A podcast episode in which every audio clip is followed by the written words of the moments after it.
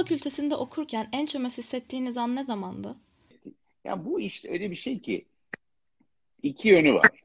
Bir her zaman çömez hissediyorum kendimi, kendi adıma söylersen. Her zaman. Yani her durumda, her vakada e, böyle hissediyorum. Çömezli şu anlamda ya burada benim öğrenmem, anlamam gereken bir şeyler var. Ha tamam bunu biliyorum, hallettik gibi hissetmeye hiç e, hissedemiyorum yani öyle diyeyim. E, mutlaka bir yerde bir şey eksik biliyorumdur diye düşünerek hareket eden birisiyim genelde işimle ilgili. Özellikle hastalarımla ilgili konularda çömez hisset hissediyorum. E, ve e, yani alanda yani böyle bir yetkin birisi olarak görüldüğümün farkındayım. Hani böyle bir sahte tevazu göstermek de istemem. Ama e, öyle hissedemiyorsunuz. Yani e, çünkü her zaman bir çömezlik var. Her zaman yapılacak şey var. Eksik bırakmış olabileceğimiz şeyler var. O nedenle e, mesleğimizin yorucu yanlarından birisi o. Bu biraz yorucu bir şey. Çünkü e, otomatiğe bağlayabildiğiniz bir şey yok. Evet. Her olgu yeni bir hikaye. Psikiyatride böyle. Başka dallarda da böyle. Yani diyelim ki bir iyi bir genel cerrahsanız da böyle. iyi bir böbrek uzmanıysanız da böyle. Çünkü her şeyi yeni de baştan öğreniyorsunuz. Bilgiyi yeni baştan o kişiye uyguluyorsunuz. Nedenle hep çömez hissediyorum. Öyle diyebilirim. En çömez hissediyorum. Ama bundan üzülmüyorum çünkü çömez hissetmenin şöyle bir avantajı var. Bir heyecanlı. Ki e, yani bu e, işte 40 yıl dayanabilmenin bir e, şeyi de bir yenilik hissinin olması, yeni bir şey öğreniyor olması. Yoksa son derece birçok şey monoton ve sıkıcı gelebiliyor insan. Sıkılmadım yani. Yoruldum ama sıkılmadım. Meslek hayatınızda dayanması zor anlar nelerdi? Birkaç tip şey ortaya çıkıyor. Birisi özellikle çocukların zarar gördüğü durumlar e, dayanması zor olabiliyor. Bu bazen zarar gördüğü ya da sıkıntı çektiği durumlar. Bu tip zorlukların içinde olmak.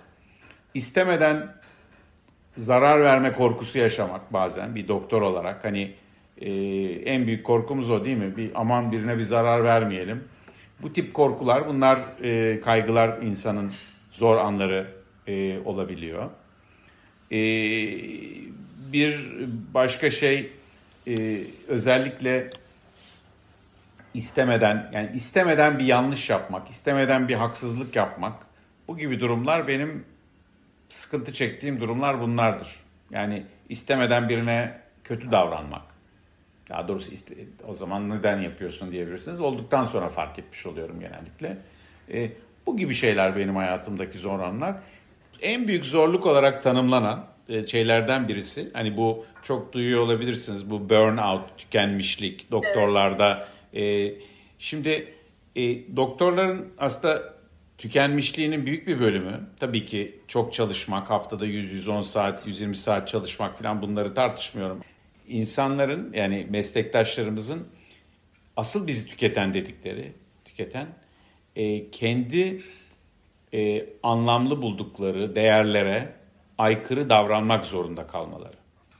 Örneğin bu bazen birisinin zoruyla bir rapor düzenlemek zorunda kalmaktan veya bir özel hastanenin e, çalışma ortamının baskısı sebebiyle hastanın ihtiyacı olmayan bir tetkiki e, işte bu tetkiki daha çok yaptırın diyen bir patronun işimizi işini kaybetmemek sebebiyle bunu yapmak zorunda kalmak ya da sigortanın onaylamadığı bir işlem nedeniyle hastasını bazı şeyleri eksik yaptığı hissinde olmak bütün dünyada ülkemizde değil sadece bu bu arada e, bütün dünyada e, tükenmişliğin ana kaynağı. Buna e, bu tür tükenmişlikler çünkü bir travma etkisi yapıyor bu tür olaylar.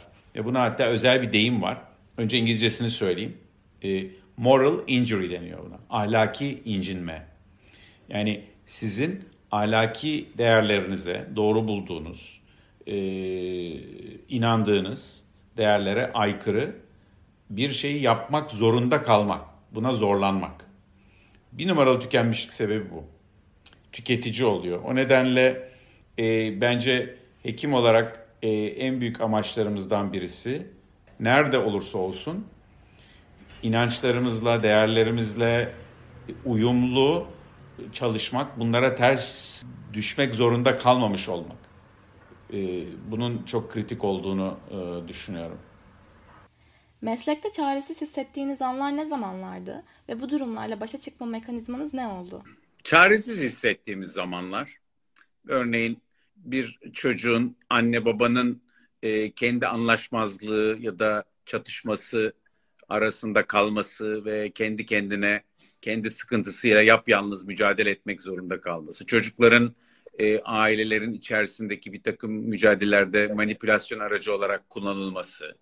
E, istismar ve tacize uğrayan çocuklara karşı olan kayıtsızlıklar e, ya da bu konuda toplumsal olarak mekanizmalardaki tıkanıklıklar gibi konular. Yani şöyle bu konularda çaresiz değiliz. Çaresiz değiliz. Çaresiz olmasa olmadığımız e, bir durum ama anında çare üretememek diyelim. Er geç bir çözüm buluyoruz o durumlarda. Er geç bir çıkış yolu bulunuyor.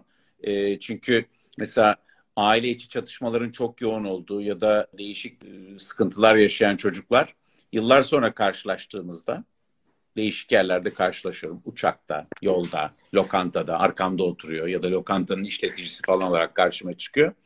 Hatırladıkları şey şu. Aman çok iyi ilaçlar verdik, çok iyi terapiler yaptık. Bunlar değil. Ama bütün o karışık zamanların içerisinde okulda zorbalığa uğramış bir çocuk olabiliyor. Ee, ev, e, dediğim gibi okulda, evde kendini korumakta zorlanan bir çocukta. E, ya beni en azından dinleyen, bana inanan, e, benim çabalarıma destek olan birisi olduğumuz için e, insanlar müteşekkir oluyorlar. Biz belki istediğimiz kadar şeyi yapamamış olabiliyoruz ama yapmış olduğumuz bazı durumlarda düşündüğümüzden daha fazla etkili olduğu oluyor.